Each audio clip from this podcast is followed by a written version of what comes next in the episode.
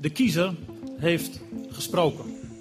De staat dringt de overmoedigen terug, beschermt de zwakken, verdeelt de risico's en stelt zich in het haastige drang aan allen tot gids. Op de avond van de verkiezingsdag hadden duizenden Amsterdammers zich op straat begeven in afwachting van de uitslagen. Verkiezingen. Achter het roodmaken van het vakje op het stembiljet schuilt een kwetsbaar web van vertrouwen en verantwoording, van afrekenen en afspiegeling. Welkom bij Stemmen, een verkiezingspodcast zonder analyses van het premiersdebat of speculaties over exit polls, maar met een blik op het politieke systeem en de machtsverhoudingen daarachter. Een productie van de correspondent in samenwerking met het politicologische blog Stukken Rood Vlees. Gepresenteerd door Armen Hakverdian, politicoloog verbonden aan de Universiteit van Amsterdam. In aflevering 1 gaat het over het hoe en waarom van verkiezingen.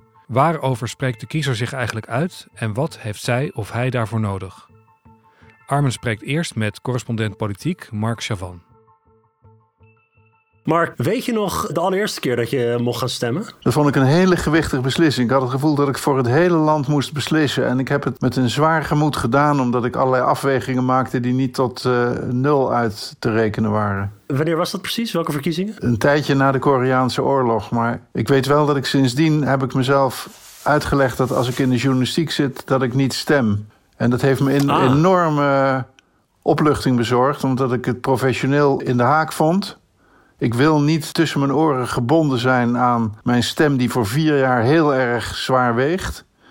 Bovendien hoefde ik de afweging niet meer te maken en dat scheelde me een hoop zwarigheid. Ik vind het wel een feestelijke dag. Ik neem het niet voor lief dat we mogen stemmen. Nee, wat ik altijd gedaan heb, zolang ik professioneel me van stem heb onthouden, dat ik mijn stem aan iemand gaf waarvan ik wist dat hij of zij absoluut ging stemmen en wilde beloven niet te vertellen waarop. En dat heb ik tot nu toe volgehouden. Wat staat er allemaal op het spel? Straks in maart? Ja, er zijn natuurlijk een heleboel mensen die zeggen...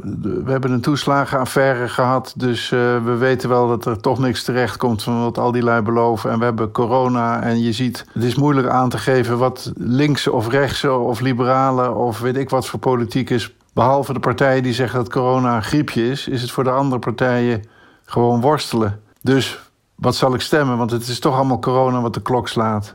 Voor mij is het antwoord daarop heel begrijpelijk... Maar laat je niet misleiden en denk na over de afgelopen vier jaar en de komende vier jaar. En de grote onderwerpen die voor jou tellen, laat die je stem bepalen. En ik ben wat dat betreft een, een fervent tegenstander van uh, strategisch of tactisch of weet ik veel ingewikkeld stemmen. Ik vind dat verkiezingen gaan over de grote vragen die voor jou ertoe doen. En welke partij of welke kandidaat is daar de meest voor jou aansprekende en verstandige figuur. En stem daarop. Stem op hem of haar. Ja, je, je raakt eigenlijk daarmee al eh, de kern van de discussie, namelijk we moeten terugblikken en vooruitkijken. Je wilt terugblikken omdat je die lui die uh, vier, vijf jaar aan de touwtjes hebben getrokken, die wil je ter verantwoording roepen. Tegelijkertijd wil je vooruitblikken. En inderdaad stemmen op basis van je prioriteiten en noem maar op. Dat is geen gemakkelijke opgave. Nee, en ik heb ook wel eens gedacht... je moet stemmen op degene die het voor jou allerbelangrijkste onderwerp... het beste behandelt. Als je zegt, ik ben voor de landbouw... of ik ben voor uh, gratis kinderopvang... of ik ben ontzettend overtuigd dat het klimaat super actueel is... en dat er veel meer moet gebeuren. En ik stem op die partij of die kandidaat... die daar op dat ene onderwerp top is... Dat is een manier.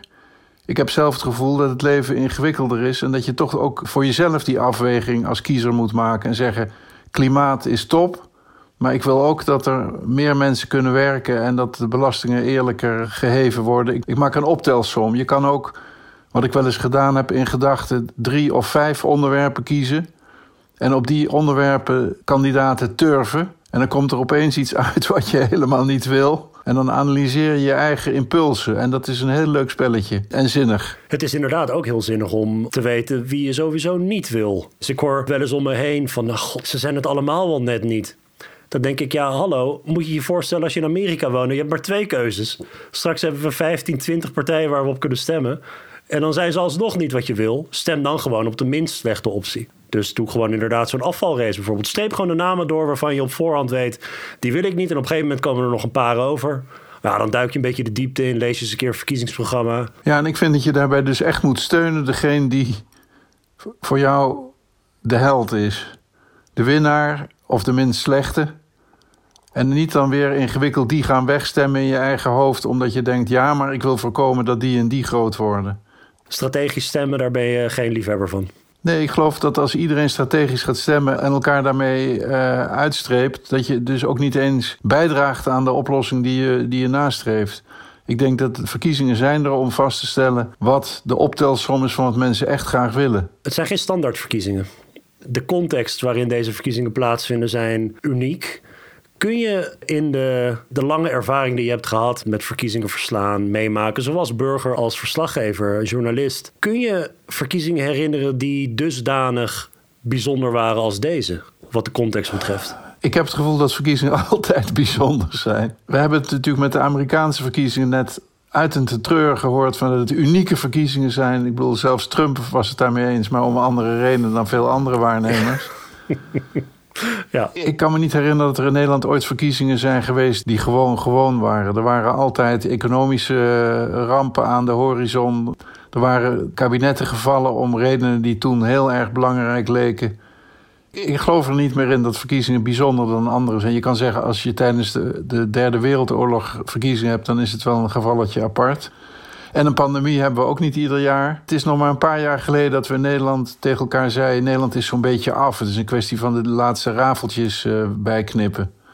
Nou, dat, dat is wel voorbij. Ik, ik herinner me dat ruim een jaar geleden, voor de coronacrisis, dat je uh, kon waarnemen dat allerlei partijen, ook de VVD, zeiden of stemden voor onderwerpen die eigenlijk links waren.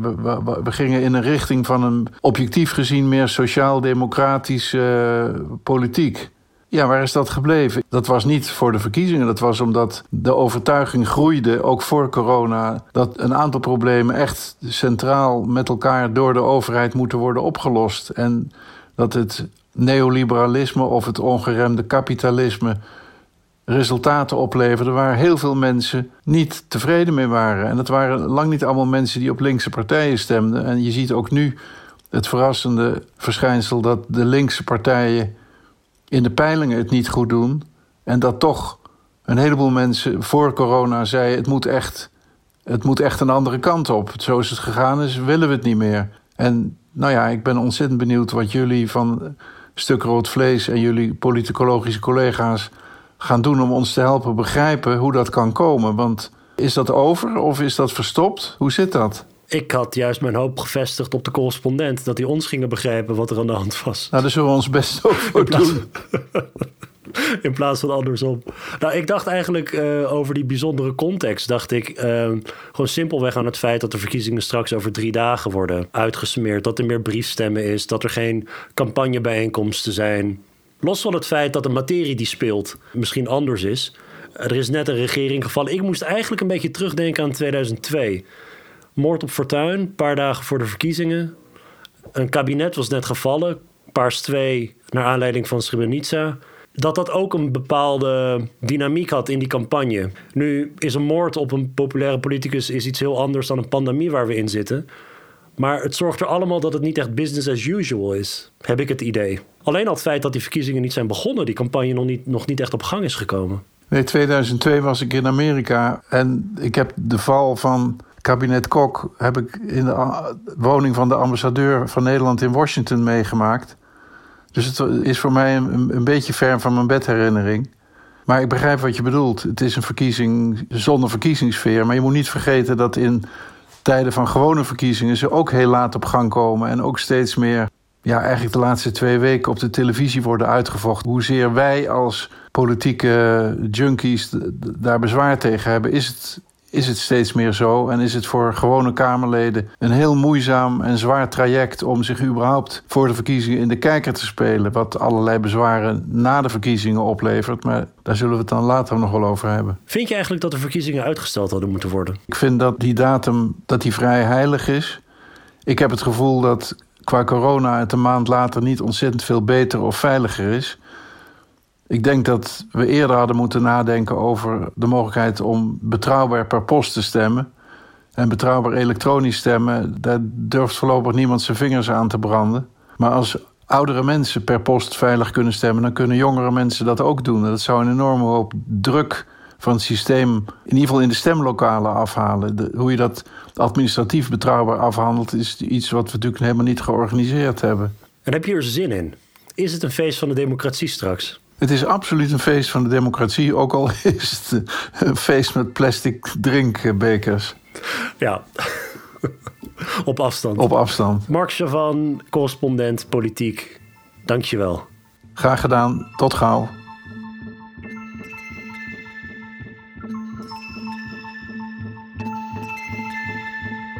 Misschien sta je er nooit bij stil.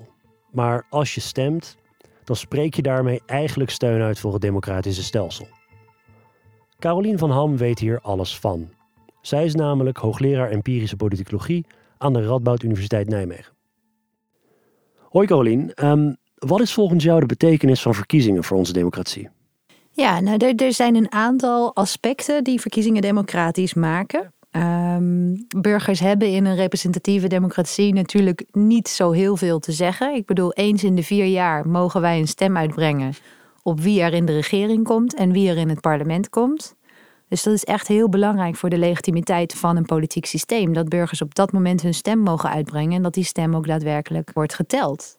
Dus dat zie je ook als je kijkt naar trends in vertrouwen, in politiek vertrouwen. Je ziet altijd rondom verkiezingen dat na de verkiezingen mensen ineens tevredener zijn met democratie, meer vertrouwen hebben in de politiek. Um, en over, na een tijdje gaat dat wel weer weg. Maar zelfs mensen die verkiezingen verliezen, uh, nou, dat is dan ietsje minder, hè, want mensen die verkiezingen winnen, wiens partij de verkiezingen winnen, die, die zijn nog blijer, zullen we maar zeggen. Maar eigenlijk zie je bij alle burgers die zijn gaan stemmen, van, oh ja, we hebben weer verkiezingen gehad. Nou, we hebben nu weer vertrouwen in het, uh, in het systeem. Je ziet zo'n soort die tevredenheid die gaat omhoog. Simpelweg omdat naar ze geluisterd wordt. Ja, en ik denk dat dat voor heel veel burgers heel herkenbaar is. Ik ben altijd helemaal blij als ik uit het stemhokje kom. Ik heb echt het gevoel dat, ik, dat mijn stem ertoe doet. Dat ik iets te zeggen heb gehad. Hoe zit het in Nederland precies met vrije en eerlijke verkiezingen? Hoe vrij en eerlijk zijn onze verkiezingen? En dan laten we het houden op nationale verkiezingen. Ja, nou ja, ik denk vrije en eerlijke verkiezingen. Dus je zou eigenlijk een beetje moeten definiëren wat dat betekent. Vrije en eerlijke verkiezingen. Want je kunt verkiezingen frauderen op allerlei verschillende manieren. Uh, dus als we kijken in landen rondom de hele wereld.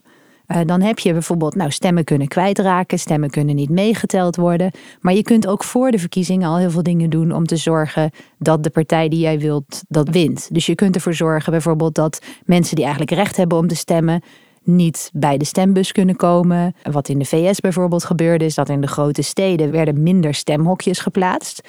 En de grote steden stemmen meestal democratisch. Dus had je daarmee minder democratische stemmen, minder kans voor, voor, voor kiezers om, uh, om daar te gaan stemmen. Dus er zijn alle dingen die je ook voor de verkiezingen al kunt doen om de resultaten te beïnvloeden. Maar Nederlandse verkiezingen zijn van hele hoge kwaliteit.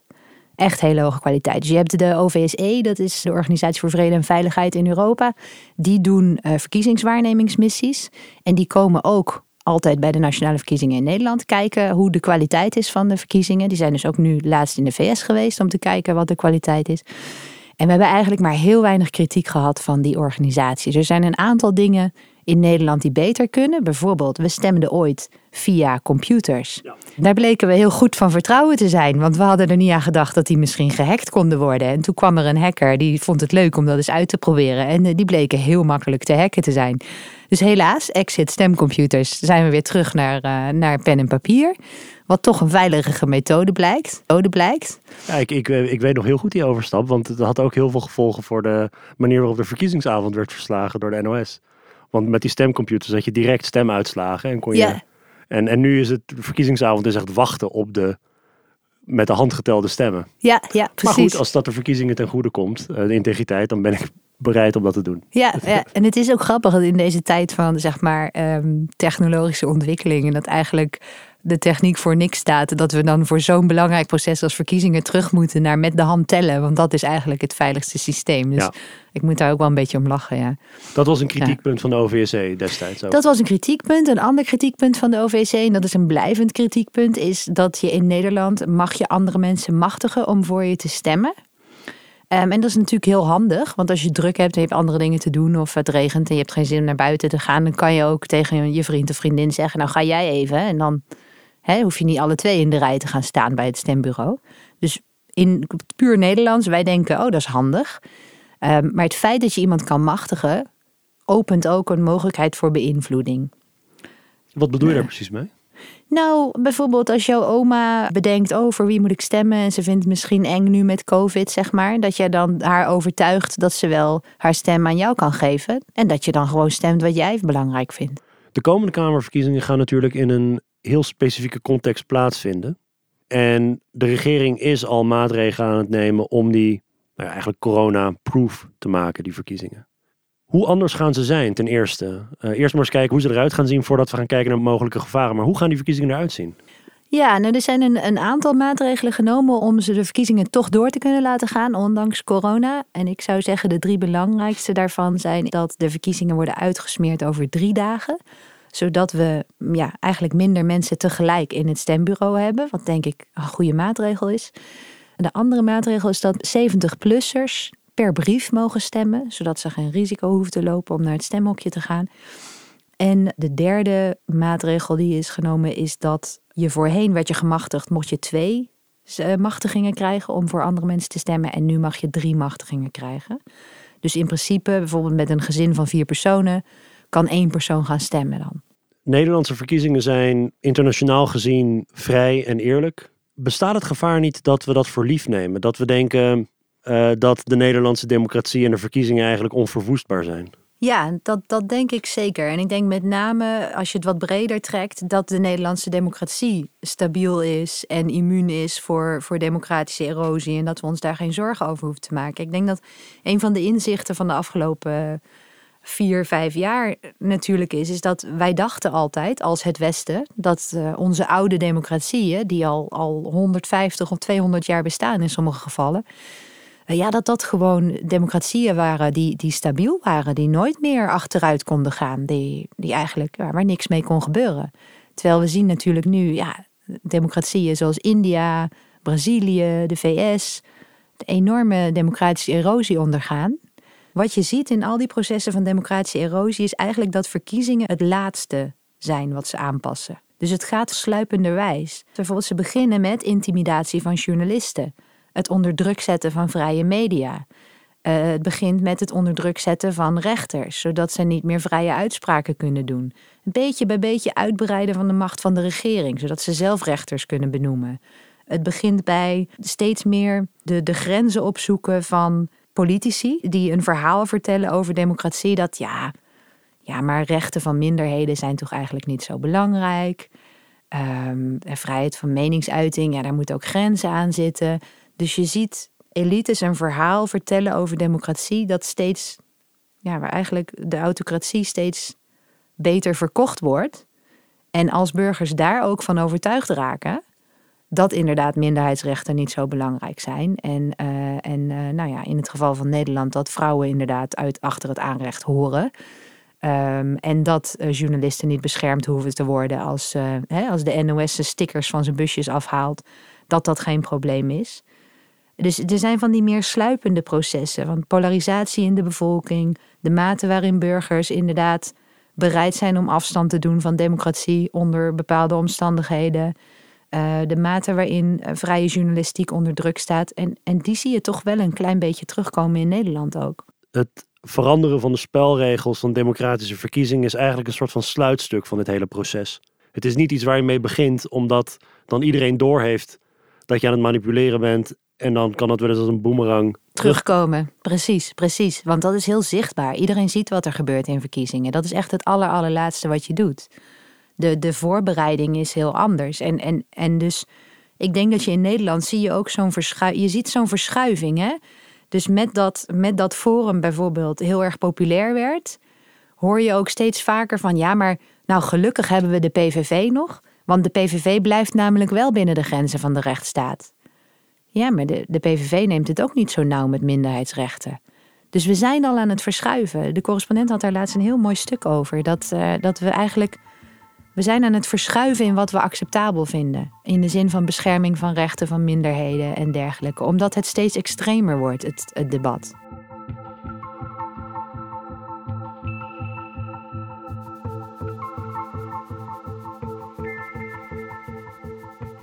En zo normaliseren politieke denkbeelden die we voorheen als extreem beschouwden. En toch blijft het vertrouwen in die spelregels en in de Nederlandse democratie relatief hoog. Het stemhokje staat onder druk, maar blijft voorlopig overeind. En daar sta je dan, als kiezer, in die muffe gymzaal van de basisschool om de hoek. Met een rood potlood, legitimiteit te verlenen aan ons politieke systeem. En eigenlijk begint het dan pas. Een hardnekkig misverstand over verkiezingen is dat je in het stemlokaal een regering kiest. Maar dat is slechts een indirect gevolg, want we stemmen niet wie er gaat regeren. Dat bepalen de lijsttrekkers onderling na de verkiezingen. Jouw rol als kiezer is dat je de zittende macht ter verantwoording roept. En dat je bepaalt wie er namens jou besluiten gaat nemen in de toekomst. Laten we beginnen bij dat eerste: politici ter verantwoording roepen. Ik spreek hierover met Catherine de Vries, hoogleraar politicologie aan de Bocconi Universiteit in Milaan. Zij heeft veel onderzoek gedaan naar hoe kiezers politici belonen of afstraffen. Ja, nou eigenlijk uh, denk je van nou, iemand verantwoordelijk houden is relatief simpel. Maar als je gaat kijken naar de politieke wereld en naar verkiezingen, is het eigenlijk toch best lastig. Want neem gewoon even als voorbeeld de toeslagenaffaire, hè, uh, die nu in Nederland heeft meegespeeld. Nou, daar moet je eerst juist informatie over verzamelen. Moet je ook gaan nadenken van nou, zegt dat eigenlijk iets over mij of over mijn situatie? Van uh, wat weet ik ervan en, en wat betekent dat voor mij? Dan moet ik heel duidelijk schuld en verantwoordelijkheid toeschrijven. Nou, dat is bij die toeslagenaffaire best wel lastig. Want als je nu gaat denken aan een oppositiepartij, als de Partij van de Arbeid bijvoorbeeld, die was toen ook verantwoordelijk voor deel van de problematiek die nu naar voren gekomen is. Dus ja, kan je dat eigenlijk dan wel de regering aanhangig maken? Of moet je dat dan ook een oppositiepartij eigenlijk aanhangig gaan maken? Dus dat, daar zit je al met een probleem van de schuldtoewijzing, verantwoordelijkheid uh, toewijzing. Nou, als laatste moet je nog gaan nadenken, nou ja, vind ik dit bepaalde punt zo belangrijk dat ik uiteindelijk ook op grond daarvan wil gaan handelen. Dus uh, je kan denken aan een, uh, aan een kiezer, nou, die, uh, die denkt over wat de regering heeft gedaan, of in dit specifieke geval bijvoorbeeld aan een toeslagenaffaire. Ja, er zijn heel veel andere redenen waarom ze kiezen. Ze hebben bepaalde opvattingen over hoe corona moet worden aangepakt. Ze hebben bepaalde opvattingen over hoe die economie aangepakt moet worden, over de Europese Unie, over immigratie. Dus al die verschillende dingen moet je gaan afwegen en afzetten tegen de mate waarin je de regering verantwoordelijk wil houden. Dus het is best een lastig uh, proces. Waar begint het mee? Het begint met, die, met het, uh, uiteindelijk het informeren. Je moet als, als kiezer moet je informatie verzamelen. De meeste kiezers die zullen denk ik niet direct beïnvloed worden door beleid of het impact van beleid ervaren. Misschien sommigen wel natuurlijk. Uh, als, het, als het heel heftig is, als de toeslagenaffaire, heb je tienduizenden gedupeerden. Maar het gros van de kiezers moet die informatie via de media krijgen? Ja, heel vaak zijn eigenlijk de, de, de directe effecten van beleid zijn niet heel duidelijk waarneembaar voor kiezers. Dus stel je even voor, als je de economie wil gaan aanzwengelen, bijvoorbeeld na corona, nou dat gaat een tijdje duren voordat bijvoorbeeld een pakket uh, of de uh, steunmaatregelen effecten heeft. Nou, dus kiezers moeten dan eigenlijk helemaal gaan zeggen: nou, wat is er precies aan aan de hand? Wat heeft een regering precies gedaan? En in hoeverre zegt het nou iets over mijn positie of niet? Dus informatievoorziening is heel lastig, omdat je er niet een direct, uh, vaak heel erg door beleid, niet direct geïnformeerd, uh, ge, geïnvolveerd bent in, in beleid en de beleidskomsten. Dus wat kiezers dan vaak doen, is dat ze niet helemaal zelf die hele, weet je, ja, dagen uh, het internet gaan afzoeken over hoe zit dat nou precies met de economische beleid in Nederland. Wat ze eigenlijk doen is, nou, ik, uh, ik kan eigenlijk uh, wel wat met die, die mensen van OP1 op de talkshow of met de Telegraaf of met de NRC. En ze gaan eigenlijk vrij snel af op wat de media zegt over wat er precies gebeurt of de NOS. dus heel vaak gaat het niet eens alleen maar over informatieverzameling of wat er echt gebeurd is, maar ja, je, kan, je zou kunnen zeggen gemedieerde, getrapte informatieverzameling via andere bronnen. Nou, en dat is in de huidige situatie best wel, heeft best wel een beetje saillant geworden. Omdat nu de vraag is over, ja, zijn die informatiebronnen nou wel juist of niet? Hè? Dus waar halen mensen eigenlijk hun informatie vandaan? Van Facebook, uh, van uh, Twitter of van de gevestigde media. Dus daar is ook over de manier van informatieverzamelingen... is op dit moment best wel veel ja, te doen. En mensen zijn natuurlijk niet zomaar neutrale van informatieverwerkers. Het is niet zo van hier is een, een enorme hoeveelheid aan informatie, verwerk die en pas je standpunten erop aan. Mensen die hebben hun eigen idee over de wereld en soms krijg je een pushback of vertrouwen ze de informatie niet of verwerken ze de informatie door een bril die zal hebben, een ideologische bril die zal hebben. Dus dat, dat lijkt me ook lastig als je iemand ter verantwoording wil roepen. Misschien is jouw politicus, uh, de politicus van jouw keuze of jouw partij, is verwikkeld in een schandaal. Maar ben je een beetje aan het, die informatie een beetje aan het tegenwerken, zodat die niet binnenkomt. Ja, dat is, dat is ook heel vaak eigenlijk de tweede stap. Dus eigenlijk wat we zien is dat mensen die informatie wel zien, maar die informatie dan niet accepteren als juist. Als een juiste interpretatie van wat er eigenlijk gebeurd is. Dus daar zit echt die stap naar die schuldtoewijzing of verantwoordelijkheid toewijzing. Dus mensen zien wel van nou, er is iets gebeurd neem maar even de toeslagenaffaire. Maar ik geloof eigenlijk wel wat Mark Rutte daarover zegt. Dat hij daar niet geheel voor verantwoordelijk was. Of dat het aan andere zaken lag. Uh, en ik vind dat rapport toch een beetje overtrokken. Of ik vind dat eigenlijk uh, in, ja, het eigenlijk niet zo erg is in deze, in, in deze huidige crisis. En eigenlijk doet hij het wel goed. En dat zou bijvoorbeeld een VVD-kiezer eerder zeggen. Die al van tevoren ideeën heeft over... nou ja, Mark Rutte is eigenlijk wel een goede vent. Dus ik ga die schuldtoewijzing niet, uh, niet doen. Iemand die, die een, bijvoorbeeld een GroenLinks, een SP een PVV-aanhanger uh, uh, is, dus een partij van de oppositie, zal eerder geneigd zijn om die, om die schuldtoewijzing wel te maken. En het interessante daarbij is dat heel veel mensen die ook misschien naar deze podcast luisteren, die denken: Oh ja, weet je, maar ik doe dat niet. Nou, en eigenlijk is het gewoon het kenmerk van hele hoog opgeleide, goed geïnformeerde burgers. Die zijn heel erg geneigd om te zeggen: Nou, ik weet het wel beter, jongens. Ik heb dit gelezen, ik heb dat gelezen. Nou, ik doe die schuldtoewijzing eigenlijk niet. Dus wat we eigenlijk zien is dat aan de hoogopgeleide kant dat heel vaak gebeurt. Dus dat je uiteindelijk de informatie wel ziet, maar niet accepteert. En aan de andere kant ook aan de hele laag opgeleide, daar zie je hetzelfde gebeuren. Dat mensen vaak niet eens helemaal realiseren uh, wat de informatie precies is, hoe het past bij andere dingen en gewoon niet, niet geïnteresseerd genoeg zijn om überhaupt die informatie te aanvaarden en dan die schuld toe te wijzen. En wat je eigenlijk ziet in onderzoek, dat de, de middelcategorie, diegenen die wel een beetje wat weten, maar nog niet helemaal van tevoren al bedacht hebben, nou ik vind die leuk en die niet leuk, dat die eerder geneigd zijn om die informatie tot zich te nemen, dan dus ook schuld toe te wijzen en dan misschien er ook op grond daarvan ook een, eh, een stemkeuze te maken. Ik wil even inzoomen op dat, dat schuld toewijzen. Want we hebben een systeem in Nederland dat best wel gefragmenteerd is. Je hebt veel verschillende instanties, instituten die verantwoordelijkheid dragen. Sommige zijn gekozen, andere zijn ongekozen. Je hebt natuurlijk een coalitieregering, inmiddels met vier partijen, waarbinnen ook partijen gezamenlijke verantwoordelijkheid dragen, in ieder geval op papier.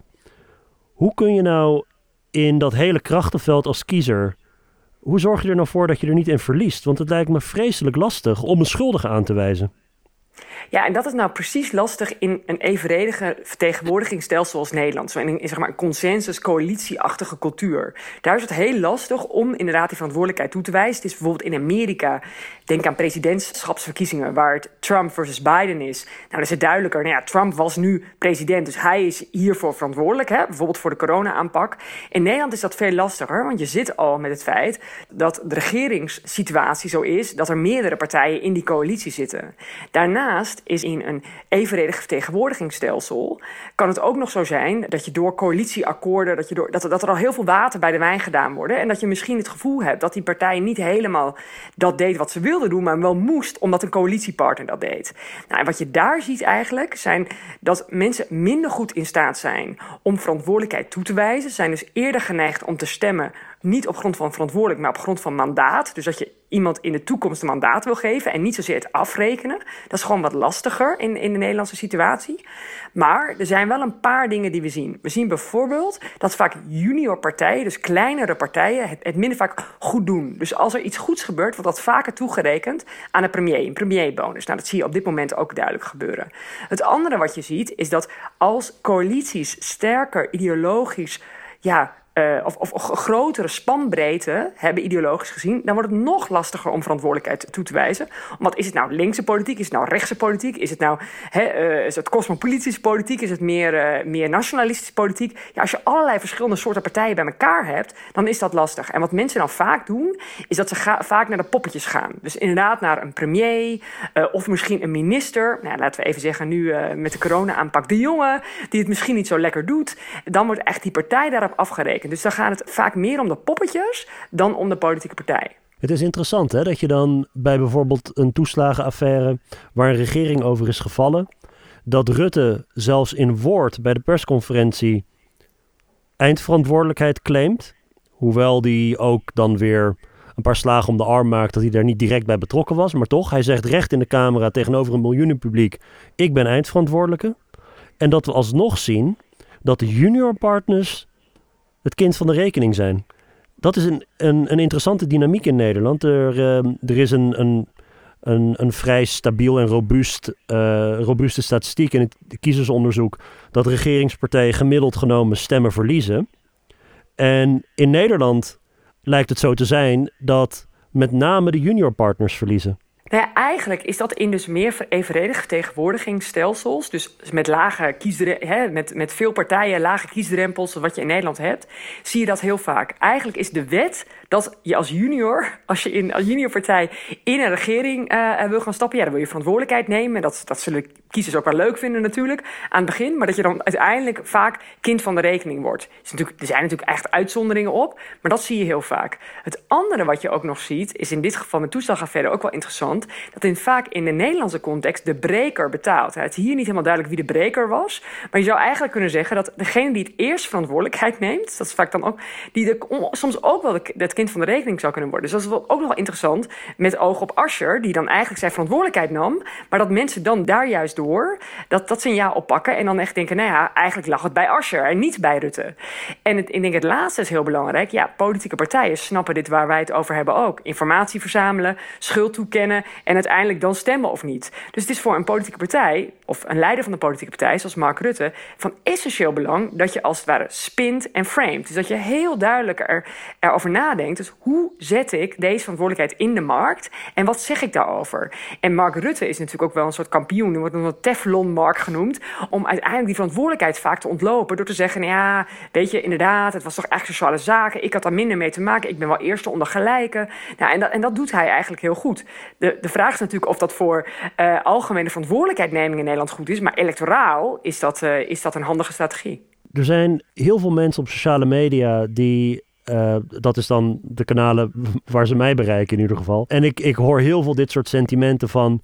hoe is het nou mogelijk dat Mark Rutte, de VVD... na een gefaald coronabeleid... in de ogen van deze criticasters, een gefaald coronabeleid... en een toeslagenaffaire... dat hij nog op dit moment zo populair is. En trouwens ook in de afgelopen verkiezingen. Waar faalt dan het verantwoordingsmechanisme in die verschillende stadia die jij hebt aangeduid? Ja, het essentiële is natuurlijk dat een stem, met een stem doe je eigenlijk twee dingen. Dus dat verantwoordelijkheidsmechanisme is maar één kant van de zaak. De andere kant is, dat je eigenlijk, wat we vaak noemen, een mandaat wil geven voor een nieuwe regering. Dus als er heel veel mensen in Nederland geneigd zijn om het eens te zijn met wat de VVD doet, Misschien niet met de uitvoering, maar wel met de ideeën die de VVD heeft. Ja, als ze dat willen doen, ja, dan kom je toch heel vaak bij diezelfde partij terecht. Dus dat is één kant. Dus het gaat niet alleen maar om afrekenen. Het gaat ook over welke partij wil je in de toekomst in, uh, in de regering zien. Nou, het tweede is ook, inderdaad kan je verantwoordelijkheid afleggen. Maar de vraag is van ja, wie was er allemaal ook verantwoordelijk? En wat is het alternatief? En ik denk dat natuurlijk het VVD en Mark Rutte zich wel heel goed neerzet als ja, weet je, regeren is lastig. Ik maak soms fouten, maar ik neem die verantwoordelijkheid wel. Dus als je bijvoorbeeld vrij rechts bent, ja, dan moet je dan al snel naar de PVV. Bij het CDA zou je kunnen zeggen, ja, is ook niet echt een alternatief. Van ja, het CDA is de hele tijd met de VVD in regering geweest. Dus in dat opzicht is het best lastig om verantwoordelijkheid af te leggen. En dan moet je dus eerst over gaan nadenken: ja, wat zijn mijn ideologische beginselen? Nou, als die behoorlijk rechts zijn, dan zijn er misschien niet zo heel veel alternatieven. Alleen een vrij extreem rechtsalternatief, dus naar, naar Wilders of naar uh, Forum, wat er nog van over is. Dat is toch wel wat rechtser dan centrumrechts, als het ware. Hè? Dus dat gaat voor veel mensen vanuit dat mandaatoogpunt, dus ideologisch kiezen, vanuit beginselen, gaat dat dan te ver. Dus dan kom je al snel uh, terecht bij CDA, misschien nog verder naar het midden, D66. Nou ja, die zaten allemaal in deze regering. Dus ja, dan, dan, dan, dan, dan vind ik het niet zo heel verwonderlijk dat als mensen toch weer tot de conclusie komen dat ze voor Mark Rutte gaan stemmen. En dat komt dan denk ik toch omdat we in Nederland misschien niet moeten onderschatten hoe sterk er vanuit beginselen, vanuit principes uh, overeenstemming is met de standpunten die de VVD naar voren brengt. Tja, dat hele afrekenen is zo makkelijk nog niet. Ga maar na als we al de juiste informatie hebben om een schuldige aan te wijzen, zelfs dan is het maar de vraag of we niet te vooringenomen zijn om die informatie ook als zodanig te accepteren. En ook al wil je een regeringspartij ter verantwoording roepen, dan nog maakt ons evenredige kiesstelsel het vrijwel onmogelijk om dit met precisie te doen. Door de brede coalities is de kans groot dat jouw acceptabele alternatief meeregeerde. En bedenk het volgende: in Nederland heeft nog nooit een volledige wisseling van de wacht plaatsgevonden. Er zijn altijd wel partijen die doorregeren, ook al hebben ze op hun electorale donder gekregen. Sterker nog, Nederland heeft nog nooit een regering gehad zonder twee van de drie traditionele machtspartijen: CDA, VVD of Partij van de Arbeid. En wat blijft er dan over? Als kiezer richten we onze blik dus op de toekomst. Op kandidaten en partijen die bij ons passen en ons de komende jaren mogen vertegenwoordigen. Daarover komen we nog te spreken in een volgende aflevering van Stemmen, een verkiezingspodcast zonder peilingen. Stemmen wordt gemaakt door Armen Hakverdian, Tom van der Meer, Rosanne Smits, Anna Vossers en door mij, Jacob Prantel. Deze podcast wordt mede mogelijk gemaakt door de steun van onze leden. Ben je al lid? Ga dan naar decorrespondent.nl/slash stemmen voor een omgeving met artikelen, infographics en gesprekken rond de podcast. Heb je met plezier geluisterd en ben je nog geen lid? Word dat dan en steun onze journalistiek. Heel veel dank.